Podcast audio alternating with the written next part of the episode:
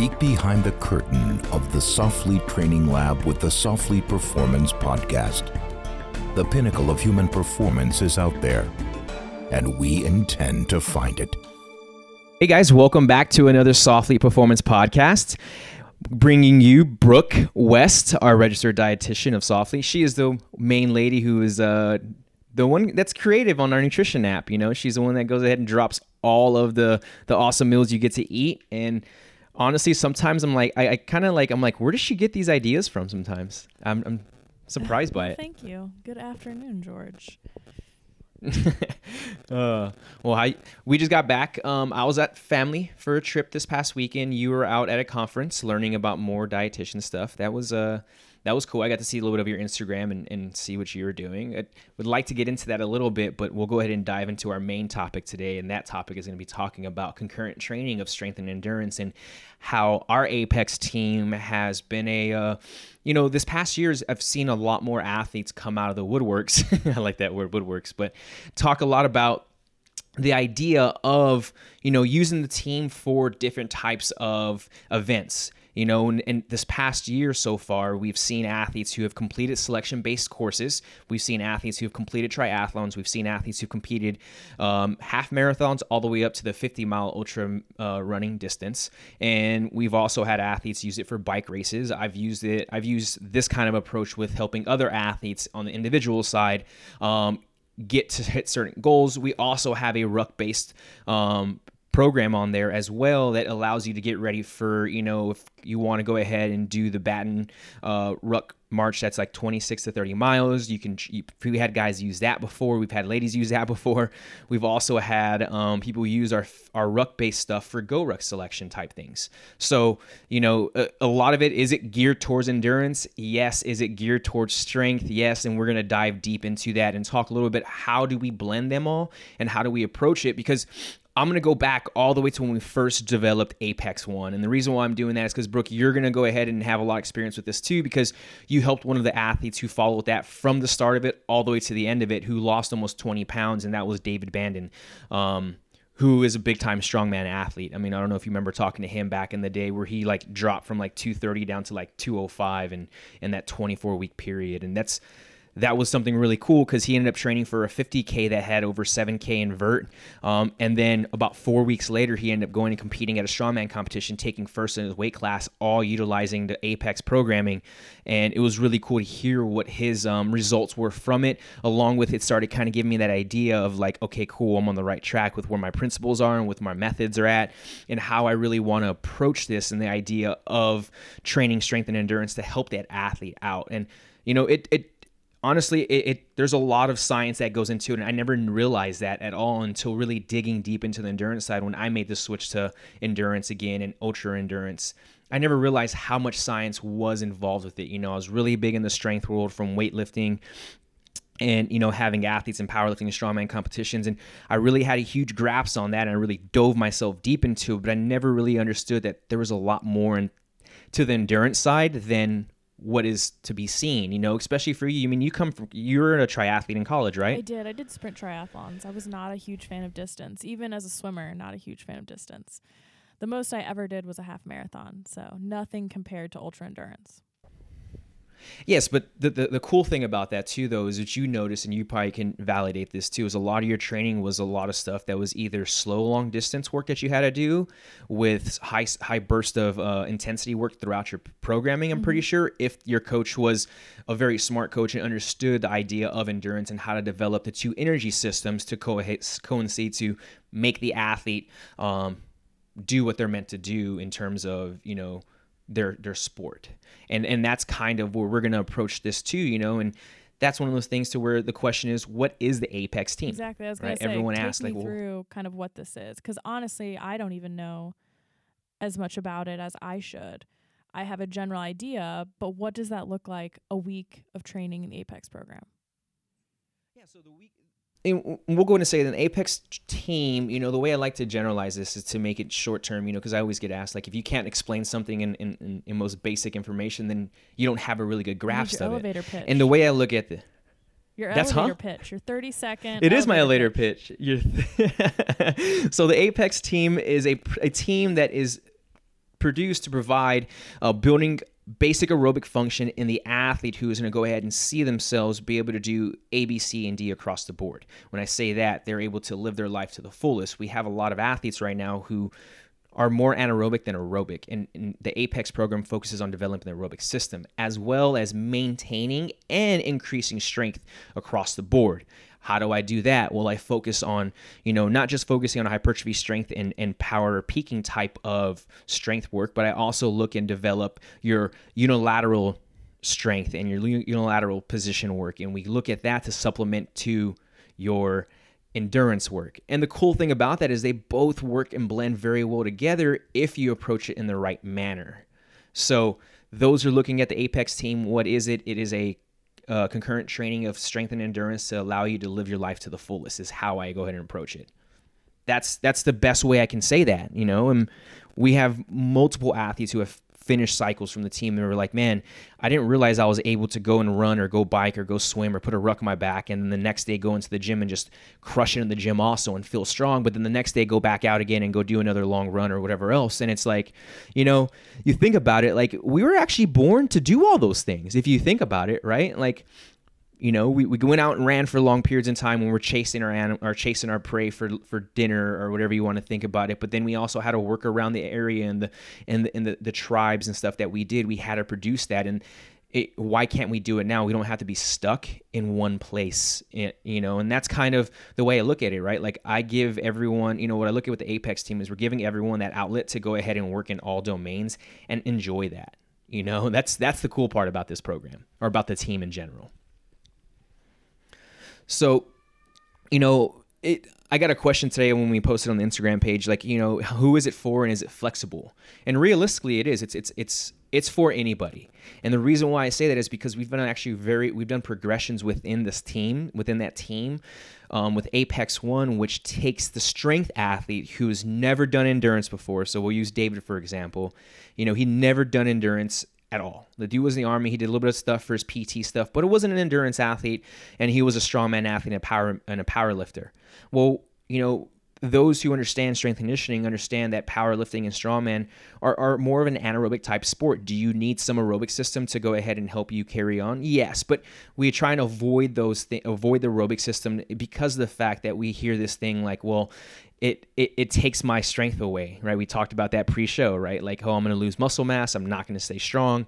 I'm going to do all those things. And and and to a point, it's actually correct. You're right, right? Like if if I do too much aerobic work and I'm trying to get strong for a weightlifting meet or a powerlifting meet or strongman competition, I am going to see that I'm not going to increase the strength that I want because again, you have to blend the two and understand where they need to be at in terms of the athlete's phase of training you know? Um, i've posted a couple photos of like how i look at when i look at you know endurance and strength and i look at, at the cns i look at the cns right? High to low. And why is that? And, and, and the reason why that happens is due to the fact that we understand that strength is neurological right? Meaning that it's more demand on the cns and the reason for that is because we're still utilizing the anaerobic system a lot more than we are utilizing the aerobic system. And if anyone doesn't know what aerobic and anaerobic are, aerobic is with oxygen, anaerobic is without oxygen. So going back to understanding like, well, how do we blend these two is we know that strength is, is neurological and then endurance is metabolic. And that is something huge. And, and, you know, Brooke, I would like to hear your your take on this when we talk about the metabolic systems in in in in terms of nutrition, right? From aerobic to anaerobic, and understanding that like once you hit a certain threshold in your aerobic system, you now have become anaerobic and you've stopped utilizing fat as fuel, and you now start utilizing carbohydrates or glycogen as fuel in terms of that. So you know when you start utilizing the two systems and you blend strength in there and you blend the endurance together, there needs to be a happy medium of like of them working together. They should never peak at the same time. Then that's when we start seeing problems. And you know, I've seen this in the past, especially with other other coaches who have done you know training programs for selection based athletes or endurance athletes trying to train strength or trying to do a powerlifting meet and a weightlifting or and a long distance endurance event is they'll peak both of them within a week or two of each other yeah that doesn't and and that smart. doesn't really it doesn't seem smart at all, right? Like if I was to go ahead and peak someone for a 50k race on a, a you know one week, and then the two weeks later I want to go ahead and have them peak for a strength uh, for a strength event, Will it work? Yes. Will I get the best out of that individual? Probably not. Like I probably wouldn't get the best out of an individual. And due to the fact that they're still recovering from that endurance event and vice versa, right? When we go in and because of the fact that we have to understand that running a 50k or doing a long, doing a sprint triathlon or a half Ironman or doing a rucking vec does take a toll on the structural system, right? And over time, that does take a toll on the CNS. So we do have to understand that they all blend in together. It's just understanding how to manage the two together to see the best outcome to enhance optimal performance for the individual you know? Um, that's something that's really big in that terms of, of, of, the apex and who is it for and, and can anybody do it? They can you know? I just had a guy reach out to me. It's funny brooke is you know what's really funny is this past week it's really weird. I've gotten about six emails on talking about the apex program how they utilize it for different events to actually finish their school. Like, so we had three guys reach out. I'm sorry, two guys reach out about finishing selection based courses. We had another guy uh, come back and say he was like, "Oh, hey man," he's like, "I never ran a marathon in my life before. I, fo- I followed Apex Three, um, powerlifting pathway and the running pathway on there, and I just PR'd my my my marathon at a 4:30 over rolling terrain, and then four weeks before that, I PR'd my back squat, deadlift, and bench press um, in terms of body weight to ratio for myself because that's how he was looking at it, not looking at it in terms of, hey, let me go ahead and do that. You know, that was really cool to hear him be able to say that. He was, and then further questions like, well, how'd you feel the next day? You know, what are you doing? He's like, man, honestly, he's like, the next day I could have gone out and ran another half marathon if I needed to. Um, that says a lot. That's really cool to hear that. Yeah, right. That's when so, you know you've trained correctly. Well, exactly right. That's how you know that you've trained and you're you're moving in the right direction to get yourself ready and set up for whatever you need. Because, again, I've been there, and I'm pretty sure you've been there, Brooke, too, where it's kind of one of those things where I train for a specific event, and then all of a sudden I'm crushed the next day. Oh yeah. Like, like you I'm know, like not, um, I not moving stiff, like legs aren't functioning because I've not trained properly. I've been there. And, and we all have. I know for me, for a fact, I use my example. Um, when I was developing Apex One, I went from I went I went from doing triathlons straight into an ultra marathon.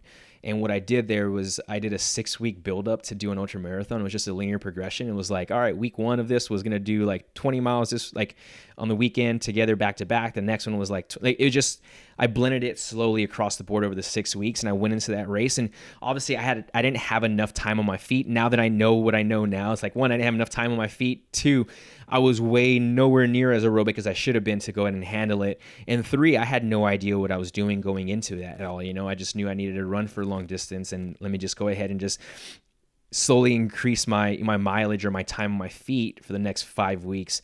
You know, and during that I was still doing swimming and biking and, and I was still I did a half uh I did a Olympic distance triathlon and then three weeks later I ended up doing that 50 miler for my first time and the next day after that 50 mile, I think I was broken for like a good week. And, and it's one of those things where you're just like, what did I just do to myself and why do I want to do this? And I'm pretty sure if those who have ran a 50 miler or 50K or, or their first ultra endurance or even done their first long half Ironman or whatever else, know the next day it's a next few days a little rough. So it's really cool to hear that he was able to walk off that off that marathon the next day and feel good still and continue moving means that the program is, is doing well and it's moving forward. Yeah. So I have a question for you. You say time on your feet. Yep. And that's something when you can break up your training periods, correct? So even if during the day you can't train for hours and hours at a time, in your opinion, is it okay to break up this time on your feet in a different way and maybe you're ha- you're running multiple times yeah. a day or whatever that might be?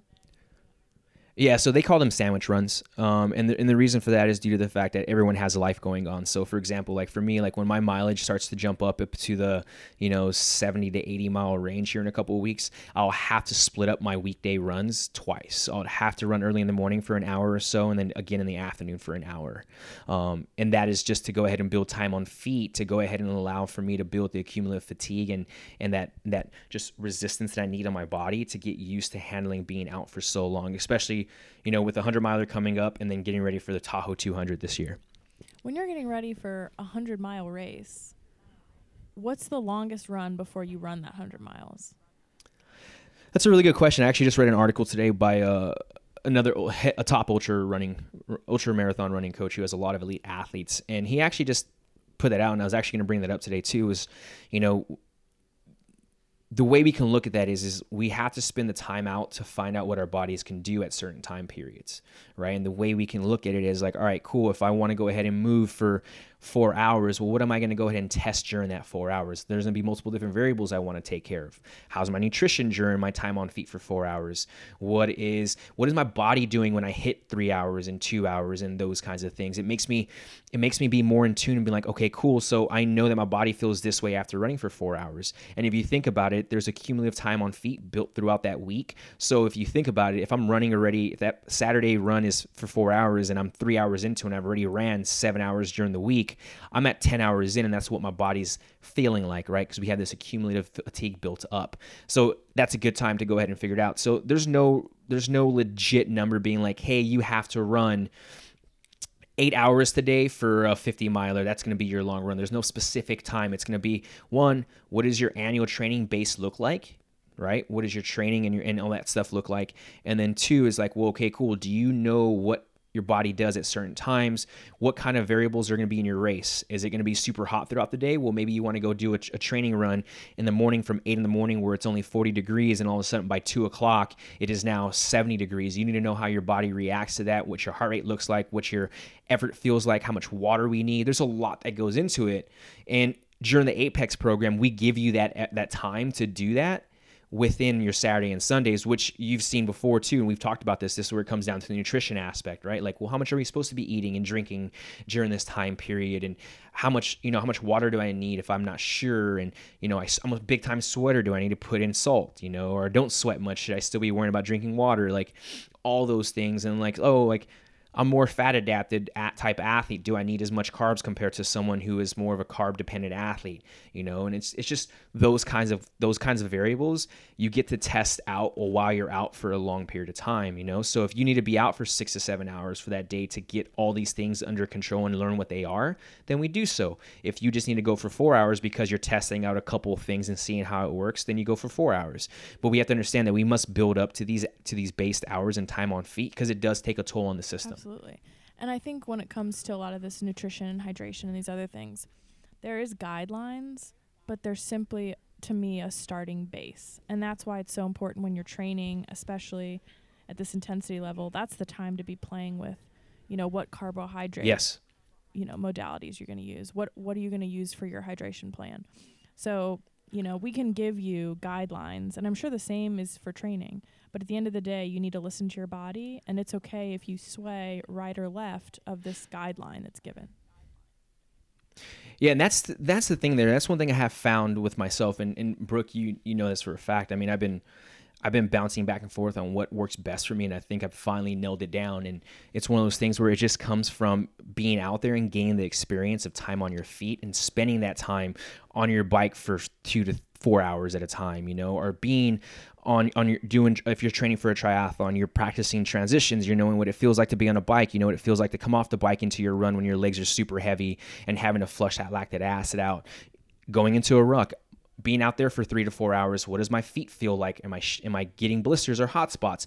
Where is the ruck pointing into my back right now? How's my straps doing? Like all those things come into play that I think a lot of people don't realize and I think that's something that you know we should really take take to heart because again, if we're just out there with our mind just completely shut off and just moving, what does that really do for us? It, it doesn't do much for us, right? Like that's the, the, thing there, and we talk about being mindful, right? Well, that's being mindful, right there, being like, okay, cool. What is my uh, what's my ruck strap feel like right now when I'm three hours into this into this movement of power hiking, and you know, what is my am I how much water am I drinking you know, at three hours in. You don't have to sit there and keep a log, but just, you know, hey, I got 20 ounces on my right side, 20 ounces on my left, and I got 40 in my back. Oh, I've gone through all of that and I've had to refill my front water bottles once already. Well, now I know that in three hours when it's 70, 80 degrees outside, I'm going to need this amount of water depending on the terrain and the situation of the of the of the race. You know what I'm saying? Like those are those things too. And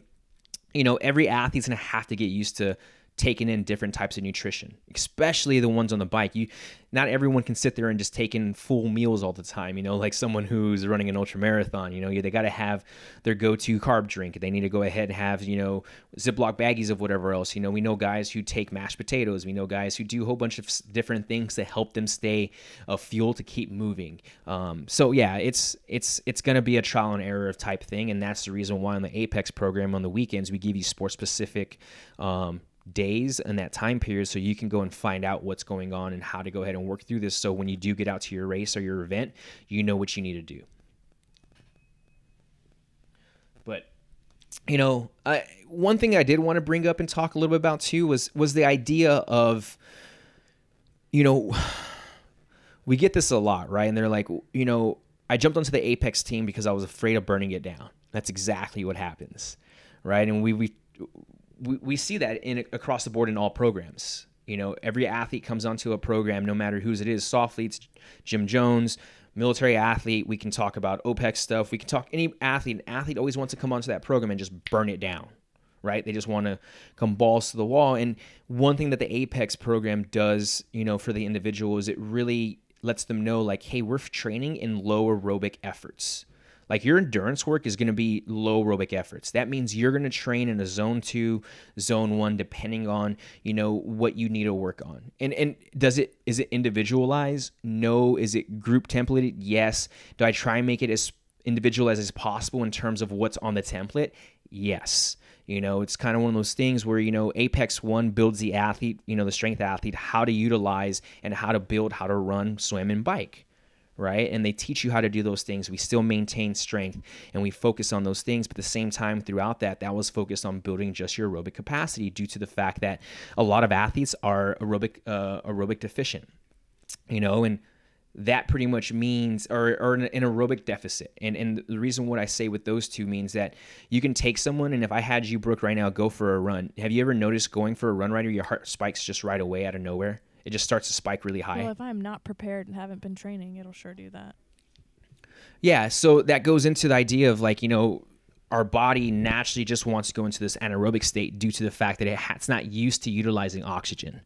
Um, and to not get too deep into the science behind it all and everything else like that and keep it as simple as possible is the goal is to go ahead and create this aerobic funnel, right? And the aerobic funnel is what handles our output of anaerobic output, right? So the way I like to think about it is if my anaerobic um, output is at a 10, but my aerobics outputs at a 3, well, we're going to go ahead and see that backup of the anaerobic output start backing up due to the fact of the aerobic system being so low. But if we flip those two numbers and I raise my aerobic system to a 12 and I left my anaerobic system at a at a 10 or I built it up a little bit, now I'm able to handle higher bouts of output for longer time periods because there's no buildup within the aerobic funnel because we have that funnel even bigger now and we can handle higher bouts of output.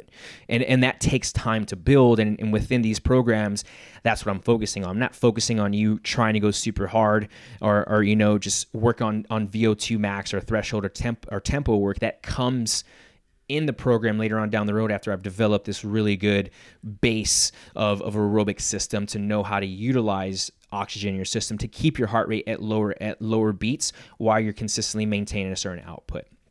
So that's that's one of the things that I like, you know, I, I wanted to bring into that and talk about like, hey, that's the reason why we we don't see athletes burning it down just yet in terms of that.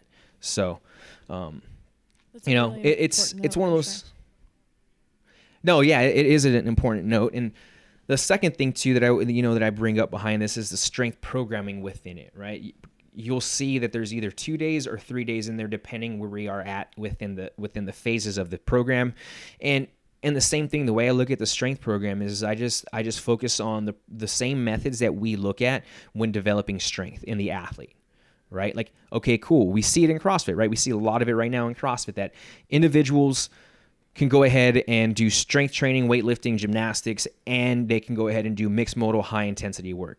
And it works for a while, right? It, it, works amazing for a while. But what ends up happening is we start seeing strength numbers start to, st- to plateau. We start seeing endurance start to plateau. We start seeing Metcon workouts start to plateau. And that's because of the fact that everyone's living at this high intensity lifestyle and we have to understand that this needs to be brought down to training below in that aerobic function aspect of this is how our body utilizes oxygen and we need to teach it how to utilize the aerobic system when we're moving. So when it is time to get into higher intensity workouts or higher intensity events then my body can go ahead and handle it. Again it goes down to if we if we don't use it we lose it. So we still got to train the anaerobic system but it, there's a time and place for it um, with that. So you know, one thing I, I, I wanted to like talk about too, Brooke. I know you. I didn't. I don't know if you read it. Um, but I sent you this. It was the Poliquin Group article. Remember? Did you see that? If anybody um, wants to follow this or whatever else, you just go ahead and type in, you know, how to strength for strength and endurance at the same time. Um, and the Poliquin Group did a really good uh, research paper on it, an article on it, and and they go into a few things in there that you know that a lot of people do wrong, right? And for instance, you know, we've seen a lot of coaches and athletes prioritize anaerobic exercise um, to go ahead and focus on fat loss right? We we hear that right? Let's go ahead and utilize anaerobic training to go ahead and and, and create fat loss and that's not wrong right? Resistance training does help with burning fat right. but to a certain extent and i think that it take you have to gain a lot of lean mass to have the benefit of increasing your metabolic rate. So that's why it's important i think to do both well, exactly right. Like that's the goal there, right? Is we're trying to increase our metabolic rate, and that's that's all we're really doing. We increase that, we end up seeing that we're able to now one handle higher volumes of food, right? We can eat more because we're going to be more hungry. Two, we're going to go and see everything else around us performance wise probably increase. Energy levels will go up now, right? So training this style of like just aerobic training, we're already going to see benefits from it long term in a lifestyle change right? Like that's the way I look at that. That 70 to 80% rule that we should live within. A lot of people don't realize, like, hey, that's where we should be living at. We live in such a high stress environment already. Why do I want to continue stacking on more stress onto the system by just training high intensity anaerobic style training. And that's where, again, the Apex program comes in. We're not focusing on prioritizing strength, we're not focusing on making you the strongest athlete. No, we're focusing on making you the most well rounded athlete in, in terms of athleticism so that you're able to do everything you want to do. If you want to go and run an ultra marathon, you want to put a ruck on your back, you want to go swim, you want to go rock climb, but you want to go to the gym and burn it down and, and be strong there, but in a smart manner, but still live life with your family and do everything that's what matters the most to me and that's one thing i've really taken from the apex team and how i approached it is like i'm not trying to make you qualify for any kind of race i'm not looking at you know that's cool and everything else but how did it increase your quality of life that's yes, the question that i like to I ask love that. right like we let's increase your quality of life through training through nutrition and that's one thing i've learned with this right is like i've said this multiple times on a few podcasts before is that i am the healthiest i have been in 15 years that's amazing. And like, how old are you, George? I don't even know. I'm gonna be 31 this year. Yeah, that's amazing. yeah, you know, it's like it, it's crazy to be able to say that, to be able to sit here and be like, I'm the healthiest I ever been. And you can ask athletes who have followed the Apex programming how healthy they do feel off of it. You know, yes, will there be aches and pains and stuff like yeah, of course that comes with training. And and within the Apex program we have warm ups and cool downs. We have recovery protocols from movement flows to breathing protocol work to help downregulate the system so that you can recover. Yes, um, listeners, don't be me. Take the recovery and mobility protocol seriously because you will regret it. well, yeah, that's exactly right. The goal for that is to stay injury free. And and with the and, and you have to understand with when we look at endurance, right, and we look at strength training, like a lot of the times we work in one plane right? We work in, in the sagittal plane and we never work in any other plane at all. We don't work much in the frontal plane. We don't work much in the transverse plane, right? We, we miss that a lot when it comes to strength training and it comes to endurance, you know? So what I really focus on there is really trying to look at a 360 degree view of how we look at movement. So if I know that you have to ride a bike, you have to swim and you have to you have to run, but you also have to lift weights and a lot of that stuff's in one in one plane only i'm to go ahead and add a lot of accessory work i'm to add a lot of recovery movement work i'm to add a lot of stuff that are to hit the other the other planes of movement to allow for you to build athleticism and stay injury free that is the goal within the terms of that right so as we're starting to hear now like the apex program sounds like this fucking program that is like, oh my God, it's the best program and this is what we should be doing. And you know what? It works for some athletes, not going to work for every athlete. We know this. That's that is the truth, right? Certain athletes are going to love it. Fits all.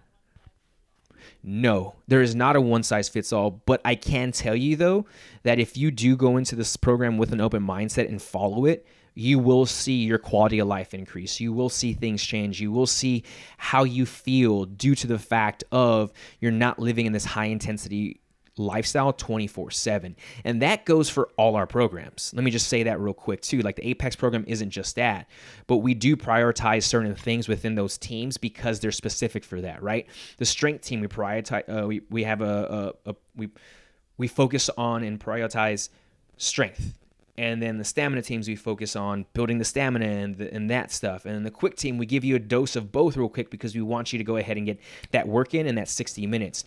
Is there low aerobic work built in through it throughout the week? Yes. But again, the prior the, the priority of those things are not to just focus on, you know, what the Apex. The Apex is just a balanced program of not being specific but being more general so the athlete can be more general and live his life and her life the way she wants to live it.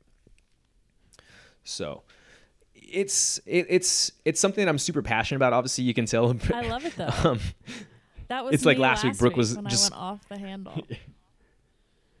yeah, that's that's something that you know that I've also you know really got into was the idea of understanding how to look at the the aerobic system in terms of how to utilize our metabolic system. And let's go ahead and talk a little bit about that, bro. Can you dive into like what the the the the, the fat metabolic system is or the aerobic metabolic system is? Um, I'm um, sure. And I mean, I'm not going to go into like the the biochemistry, no. metabolism stuff, but from a practical perspective, when it comes to nutrition, it's really important how you're balancing your macronutrients when you go up to this level of, especially being an endurance, ultra endurance athlete. And some basic guidelines, and I'd mentioned before, you know, these are just, this is a starting home base. And what you might need might be above or below. And that's why it's so important to be in tune with your body and paying attention to the signs it's going to give you. And you'll know based on how you're performing, how you're feeling, how are you recovering, all that really matters. How are you sleeping? Um, you know, George's, what do you have? Four H's now?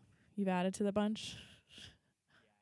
And if you've listened to the podcast, you know the 4 H's, but if you don't know what they are, I'm still going to say them because I enjoy them. And I talked a lot about them actually this past weekend. Um, but yeah, the 4 H's make sure I wake up happy, hungry, and horny. And I now checked uh, heart rate. Heart rate. Heart, heart, I check heart rate and make sure my heart rate's there. For sure. Um, and we can talk a little bit about that later we on down the road. Just, but yeah. I had to laugh at that for a minute.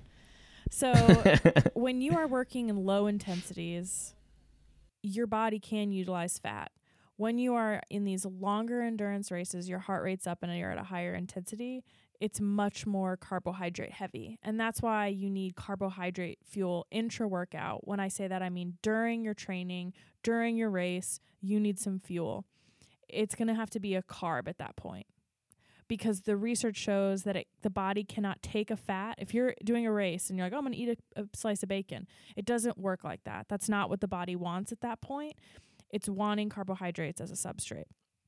So there's a big window here for carbs. Like the recommendation is 5 to 12 grams per kilogram a day carbohydrate for someone who's considered an ultra endurance, um, high performing, I guess, elite endurance athlete. So that's a pretty big window, right? That's like seven grams of leeway. So, what I would recommend is kind of starting and saying, all right, on my non training days when I'm not doing endurance, you know, five to seven grams per kilogram a day is fine. And then on your training days, it should be seven to 10, and you can always add up if needed. And that extra carb, how I would make up for that is remember that intra workout fuel counts towards that total number. So when you're working out for one to two and a half hours, let's say, so that's not too bad of a training day, you're to need about 30 to 60 grams of carb an hour during your training. What that looks like for you really depends on what your GI can tolerate. And believe me, that took me a while to figure that out for myself. But I eventually I got um I did oats, like pre-run I would do oats and a banana and like a little bit of honey. That worked really well for me. But then during the race, I couldn't take in real food. So I would do a mix of carbohydrate drinks and gels. These are all things you can utilize. I have friends who swear by uh, peanut butter jellies. So, you know, it really depends on what works for you. When you're active for two and a half hours or more, you're looking at needing 80 to 90 grams of carb an hour. So that means you're going to have to get a little bit more creative with your, you know, multiple transportable carbs. But I think it's fun. I'm also a nutrition nerd, so maybe it's not fun for everyone, but it's kind of a puzzle that you get to play with and learn more about your body and what works and what doesn't and how can you make it run like a well-oiled machine. So I think the carbs are a really important piece. And then the recommended protein intake is usually around 1.2 to 1.6 grams per kilogram a day. And then the fats should be coming about 20 to 35% of your calories from fat. And I know there's this whole argument of now being fat adapted and you know, eating high fat, low carb and then only using carbohydrates during your runs and I've written an article on about it. I've podcasted it many a time, but the research just isn't there for that. But there are some really interesting case studies. There's some really interesting stuff coming out where it works great for some athletes. So I don't want to totally shit all over it and discourage people from trying it if that's a lifestyle that works for you. I think at the end of the day, your nutrition eating patterns need to work for you and your lifestyle. Yeah. And it's cool you bring up the idea of like, hey, like these are the this is the amount of calories that you need when you're moving for a certain time period because and going back to like hey like your body can utilize fats and your body can utilize carbs at certain time periods or certain heart rates due to the fact of that's how your body just transitions into utilizing either fats or glycogen force for fuel. And i think you, you hit it on the head was like you know we still need to live this carbohydrate diet, right? And some athletes it does, some athletes it doesn't work. I have a few buddies who are big time, can do low carb and just want to stack all the fats and protein in, and it works great for them. Um, and and I've played around with it too a little bit, and I've actually just got done playing around with some stuff last week a little bit, and I'll go ahead and tell you what I did, and you're probably gonna want to slap me in the oh, face, but great. I felt really good in it. But it was a trial and error type thing, you know. Um, so going back to the way we approach the apex program how i look at training the athlete to build endurance we go ahead and have this thing called aerobic aerobic function right? Our, our max aerobic function. And what it does there there's a formula that you can do. You do 180 minus your age and it gives you a number. And that number there then from there depending on the category type of athlete you are you go ahead and either plus or minus t- uh, 10 beats or five or none at all, depending on the athlete and what they're doing. You can actually find this over at um, Dr. Phil you can find this at Dr. Phil, uh, drphilmaffetone.com. And he goes ahead and talks a lot about that. But what he talks about is utilizing how to build your aerobic system. Um, there's a certain threshold that we have to work at or below so that we can go ahead and build that. Because if we go ahead and work above it, we start getting into more anaerobic. We start talking about threshold changes. And, and the idea behind this is utilizing, teaching your body how to utilize oxygen and fat as fuel for a certain duration. So if I wanted to go run a 60 minute run at 125 beats per minute, try and go do that. It's really, really hard to do that, by the way. You're gonna do a lot of walking and a lot of like run for 20 seconds and you're gonna walk. And then over time, as you focus on doing that, you'll notice that your heart rate might be around a 130, but you're now running for that entire 60 minutes right? And you notice that you're not breathing heavy, you're just breathing naturally. You're like, man, I feel really good. Well, we are now building our aerobic system. We are now teaching our system how to utilize oxygen in the right way through developing our aerobic function, right? And I've gone through different courses with in terms of like understanding how to develop the heart and and developing cardiac hypertrophy for output to maintain, you know, and the way I think about that is it's like it's like hypertrophy, right? We go ahead and go at lower percentages for for higher rep schemes, we end up starting to build muscle. Like we know that we break it down, we build it up. The same thing goes into understanding the heart, right? Like cardiac hypertrophy and building that output. Well, I want to go ahead and move at 60 to 65, 70%, 75% for an hour. And what I'm doing is I'm just building the strengthening my heart. That's all I'm really doing to handle higher bouts of output. So what I started doing, Brooke, this is what I've started doing is since I've started learning about this this past year and last year a little bit and now is I will sometimes do fasted runs. But listen to this. When I do my fasted runs, I stay below my zone, my high zone two. I stay within my zone one and zone two. That means if I go out fasted for a run, I will run at 130 beats per minute. I don't go into my anaerobic state. I stay aerobic the whole time. So now I'm not stressing my system and causing more of an anaerobic shift. I am now getting the adaptation of how to utilize fats for fuel naturally through training, again, through training, not through specifically my diet. So when I do go ahead and have to run for 12 to, let's say, with my 200 mile race, where I'm going to have to run for over 80, 80 hours and stuff like that, I can move at a lower percentage heart, a lower effort heart rate, and utilize more fats than carbohydrates.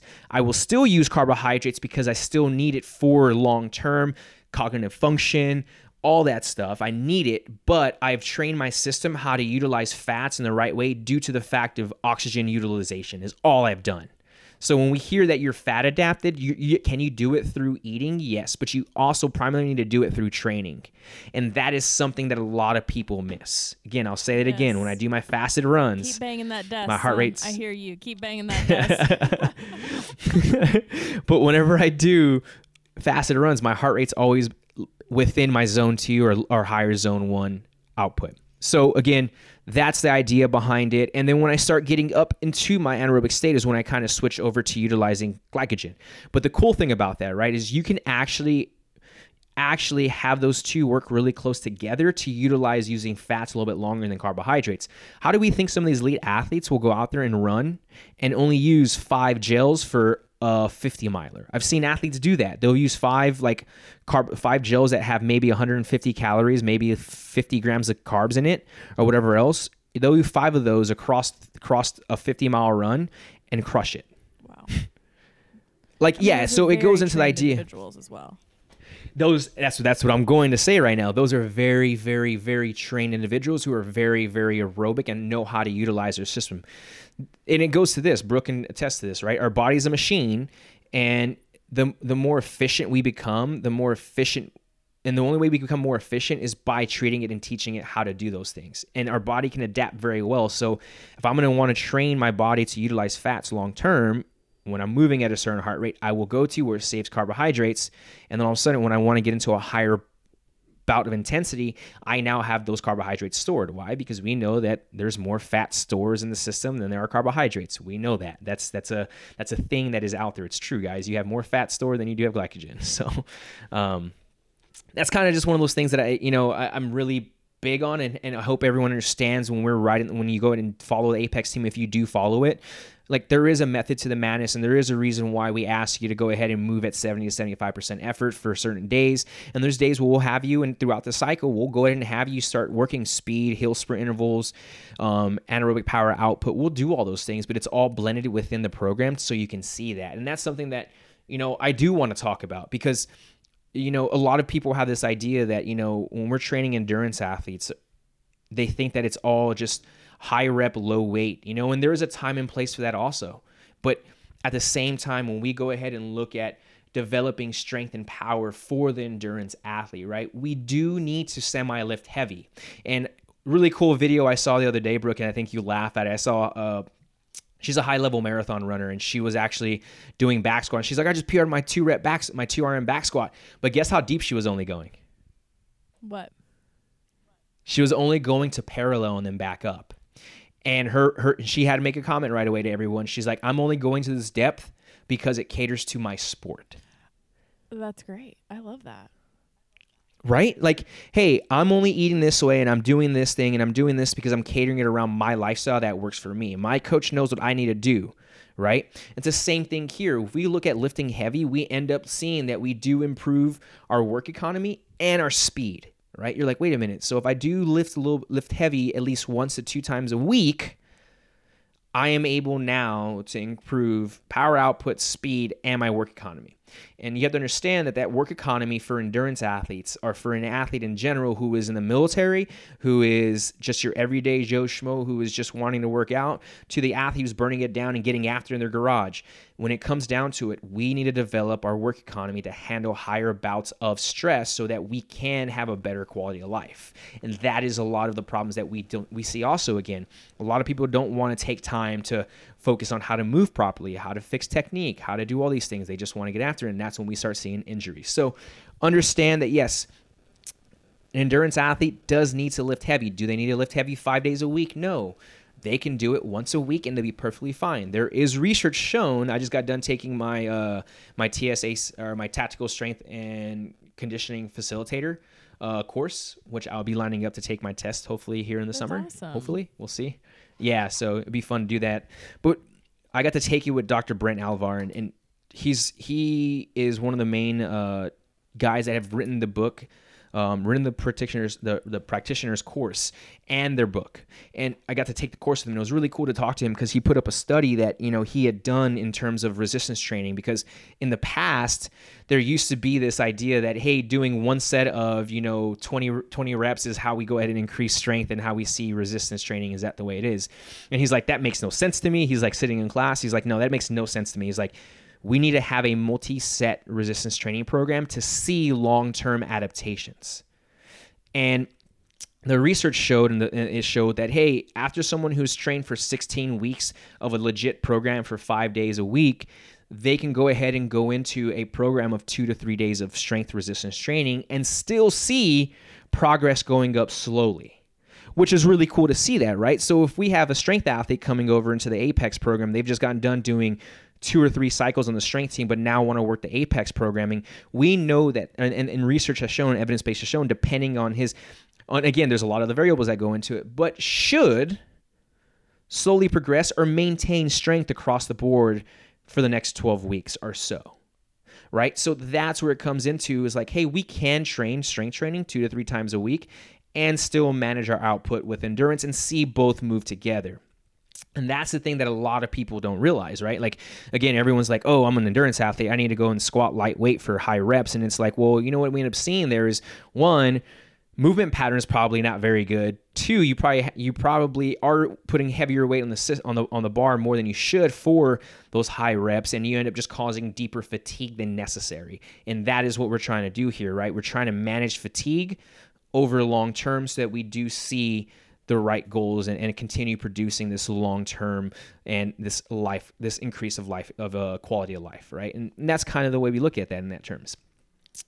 So yeah, that's that's that's kind of the idea there with that. I know we've been I've been I've been talking my my head off for the past 45 minutes and I can keep going and we're going to go for a little bit longer, Brooke. Do you have any questions, Brooke, so far or no? Well, I think one thing I did want to touch on, you brought up um, glycogen stores and that triggered a thought. Another method for nutrition that people can use to build up glycogen stores pre race is carbohydrate loading. And I know a lot of people say, well, that's old school, blah, blah, blah. Well, whatever, it's tried and true.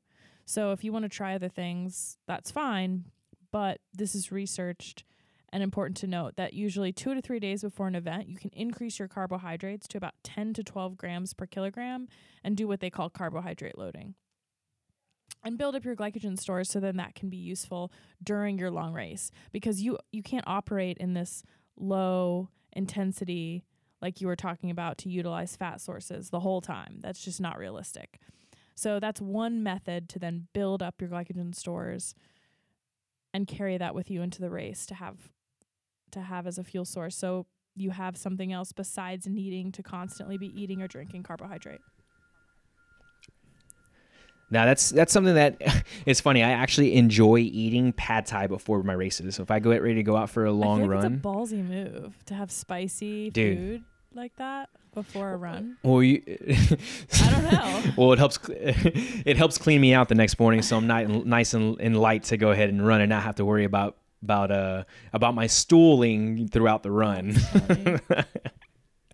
uh, but yeah, so that's one thing that I do want to talk about because that's one thing I've noticed too, Brooke. And this is going into the idea. Remember when I told you that you're probably going to get mad at me for me doing this, but I wanted to try something out, and it was just something I wanted to see what my body could do. And I don't, I don't advise this for anybody else to do it. This was just something I was doing. I went out for a four-hour run and only ran on just water and electrolyte and a, a hydration mix, which was from, uh, which was just like B vitamins, and that was really it, and a little bit of electrolytes. That's all it was. For four hours, I hit 16 miles over close to 4K in, in climbing. In that four hours, I drank, ate nothing. It was all water. And how did you feel? Funny. At the 3:30 mark, I didn't know it was possible to hallucinate during the day. Oh my god. and don't try this and home, kids yeah, please don't try this at home. And along with that, I also realized that um, I hit a low really hard about three and a half hours, like three hour, three and a half hours in. Also, like I was six feet into my head, like what the fuck am I doing? Like why am I doing this? And I had to find a way to um, get myself out of that low, and and that's what I did. But again, I did it for a learning experience. Is it a smart learning experience? No. Was it? But the thing is, though, is I've been training at such low intensities for so for the past for quite a while now to have some speed on me. But I've been doing such low aerobic work that I've been able to stay within this like you know this this average heart rate of a 130 to a 140 for four hours in climbing. And this is me running, and I ended up averaging like a like a 1330 mile uh, per mile, whatever else, something crazy. Um, but this just goes to show that, like, hey, the body can do crazy things and it's meant to do those things, but you have to train it to do so. Um, was I hungry afterwards? Fuck yeah. Did I crush food like crazy? Yes. Um, did I take a couple of days off afterwards? Yes. Yeah. See, um, it's gonna mess with your recovery. It's gonna, you know, you're putting yourself at risk to lose muscle mass and tear tissue and do all kinds of things. And to be honest, carbs also hold water. So if that's that's part of the hydration plan. So there's a lot of different factors at play here. And honestly, the next day, like I crushed a bunch of food that night and, I, and whatever else, but the next day it was more of a. It wasn't that I was sore or not recovered, nothing. I just had family trip stuff like that. And I think I did like a 60 minute run in the morning. Um, but it was just one of those things where it's like, okay, cool. Like I know my body can do that. And the only reason why I did that was because situation dictates, right? And those who are in the military and listen to this understands what situation dictates means is I'm going to be running 200 miles in September there's going to be time and moments in that race that I might not be able to eat or want to eat due to either fatigue, um, hallucinations, and a whole bunch of different variables that are going to come into that term. So I have to understand what my body is going to feel like when I'm moving at that. And I took advantage of that due to because I was in a controlled environment. I knew where I was at. I knew that I can take care of myself, and I knew what was going to be going on. And that's what I ended up doing and focusing on. And and afterwards, right away, I put down a whole bunch of water. I started eating. I put down like 300 calories of uh, of cal- of spring energy real quick to make sure I was good, and I was golden within an hour and a half later, I was eating again and doing all those things, and that's what ended up helping helping me out the most was afterwards, right? Was the recovery aspect instead of like not eating or doing right. anything, and that was the cool part behind well, it. Well, then I won't smack you for this know. experiment. no, it, the way it was a it was a suffering and a learning experience all in the same time, um, and I think sometimes but we yeah, need it. It's so good to figure it out and figure out what works for you ultimately.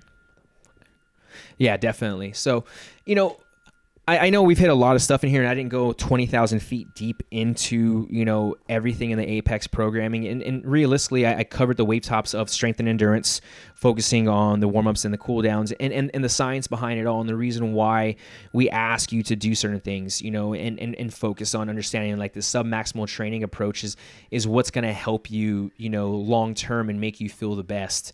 So again if you guys have any questions for myself or brooke or you have any questions about you know pairing strength and endurance together and if you are doing your own strength training and you're trying to figure out how to manage your endurance in there feel free to reach out and, and email me um, or direct message me on instagram and usually usually I, I respond back with full on emails and paragraphs and and we'll, we'll help spin you up on it you know.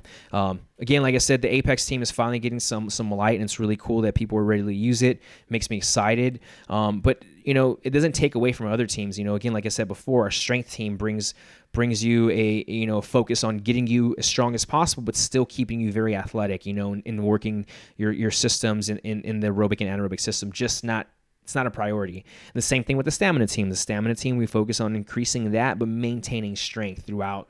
And we've seen guys see really good results off of that. Then we also have the quick program. We have the Soflete women's team, which focuses and on developing you know those things for the athlete in terms of of, of you know weaknesses that we see in women.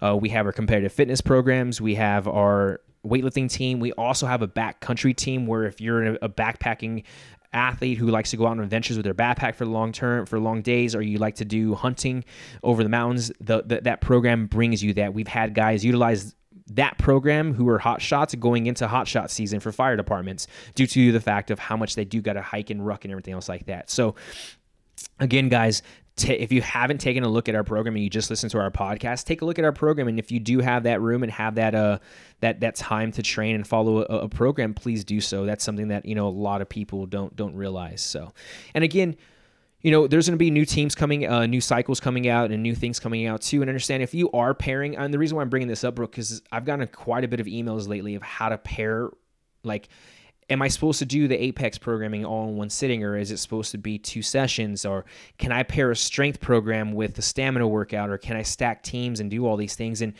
you know, I can't sit here and tell you, no, don't do that because you're going to do it anyways. What I can do is educate you in how to approach it in the smartest way possible so that you don't injure yourself because that is the smart approach here. So with the Apex team, when you have a two a day on there, you know, the rule of thumb is anywhere between three to four hours plus, have a break between that. And usually most people will go ahead and do their morning session in the morning and do in the evening time. And the next question I also had was that, well, do I do strength first or do I do endurance first? I usually say one, what is your priority, and two, what do you have the most energy for, and what do you have like, what do you have time for? If you only have time for a 60 second, 60 minute run in the morning, and you only have, or or you only have time for the strength, which is only about 45 minutes or so, well then you do that. But if that's just how it works, right? That's just kind of the way it is. When we start talking about pairing like a 5K run from the event team under the selection prep team, with a strength team, you can do that. Just understand, take out some of the stamina sessions and, and place those runs into there and do that, right? That's a way you can do that. If you're trying to do a strength and a stamina team program, understand that you can't do both full programs on the strength team and the, and the stamina team because it will injure you and it will cause overtraining and it will put you in a place to where you're going to go ahead and see problems.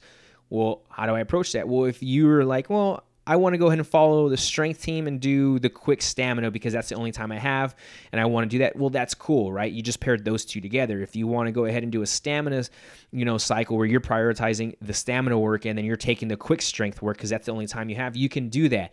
Just don't pair them together and understand that. That's something that I really want to harp on and let people know is don't don't do them together. Break them um, and piece them together if you need to and always follow the recovery protocols. That is and the warm-ups. That's going to be the hugest hugest thing here for that is because it's going to keep you moving long term you know like i said again going from an email i just got yesterday was from a guy and he, i'm not going to say his name but he mentioned he's like man if it wasn't for the recovery protocols and the movement and the breathing protocol work i probably would have injured myself. But by doing that it kept me injury free and that was huge. And guess what? When he went into selection with those recovery protocols, he knew what he needed to do to recover the next day to get back at it again. Right. And that is the goal there, right? The goal is to go ahead and make sure that we develop you as fit as possible so that if you go out and hit it at 90%, uh, where you're at selection for a day because you have multiple uh, testing events and you still have to perform the next day, the more aerobic I make you, the, the more volume and stress you can handle, and the more you are able to continue performing and keeping that average across, you know, of effort across the board instead of burning it down one day and all of a sudden you're down at 50% the next day. The goal is to be able to have you come in and just stay across the board evenly instead of having these huge spikes in in your in your efforts when you're at selection or or whatever else. And the reason why I talk about that is because of the fact that we do see individuals go to selection, they'll do their test and they'll win their ruck. They'll they'll be okay at their swim and be okay at their run, but then we'll see guys who will come in do okay at the ruck, do okay at the swim, do okay at the run, and the next day they got to go on do something else now and they're still doing okay here and doing okay in that event and doing okay in that event compared to the athlete who burned it down the ruck run wasn't too good in the swim, didn't too good in the in the in the run, and all of a sudden now is sucking ass in the next day of the events because of the fact that he wasn't aerobically developed or couldn't handle the volume or the stress from that, or he didn't have the the the, the methods of recovery to make sure he was ready to rock and roll the next day. And that is something that I'm really big on too, as well as like really taking when you're doing these programs, really finding the the the the recovery protocols and the methods of how to make you that much better so that you can come in and, and keep giving your 100% every single day and making it happen. Hell yeah. Yeah. Again, if you guys got any more questions on this, guys, please feel free to email me, george at soflete.com. Um, or you can reach me at coach underscore GB3 on Instagram. Um, and you can reach us that way. Um, Brooke? I'm Brooke at soflete.com. I also created actually an intra workout supplement guide. So if you're someone who is into um, whether you're on the Apex team, you're on the Stamina team, whatever that might be, you can shoot me an email and I'll get that to you. Um, but that's super helpful when you're on this program. And uh, I'm also on social media at BrookeWest underscore RDN. So awesome. Real quick, we do have some questions, Brooke. I hope you're okay with this. Go for it. We got some questions real quick. Um, you know, we got a question on which team would you recommend for a firefighter to follow? Um, as we mentioned already, we've had multiple guys use different types of programs, and the variable and, the, and it comes down to variables. What program should I follow? Well, what is your specific? You know, um, what do you do as a firefighter? You're an urban firefighter. You're in the mountains, or are you it depends, you know, and you need to train to that. So look for a program within our Soflete uh, teams that's going to cater towards that. And if you are looking at, you know, being more of an urban type firefighter, then go ahead and look at, you know, the stamina team or the selection team, I'm not sorry, the selection team or the strength team, depending on what your your goals are and your weaknesses and your strengths are. If you're more of that athlete, you know, or more of a firefighter who's out in the mountains a lot, then go ahead and look at the backcountry team and look at the apex team and see how that caters to you in that realm. Um, you know, that's what it's going to come down to. Question was, what team is best for training for their first marathon and the Bataan Death March? And we've already talked about. We've had multiple athletes utilize Apex One, Apex Two, Apex Three, and currently Apex Four is currently out right now, and they've utilized that to get ready for both of those. So I would look at that as well. Um, already talked about the quick program.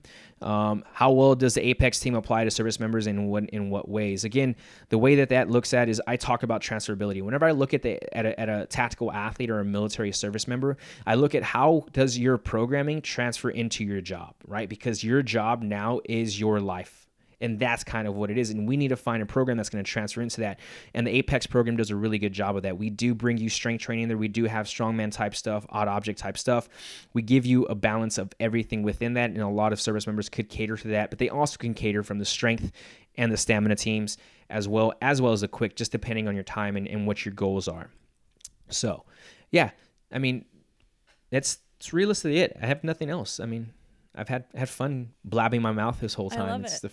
F- I know how Apex Team is like a passion project for you, and so I've I've really enjoyed listening to you talk about it and learning more. Yeah, it is. It's it's it's still a work in progress for me for sure. So I'm excited for it. But uh, yeah, thank you, Brooke, for hanging on and, and talking with me about this. Yeah. so if you guys again, thank you for listening. Until next time, we'll catch you later.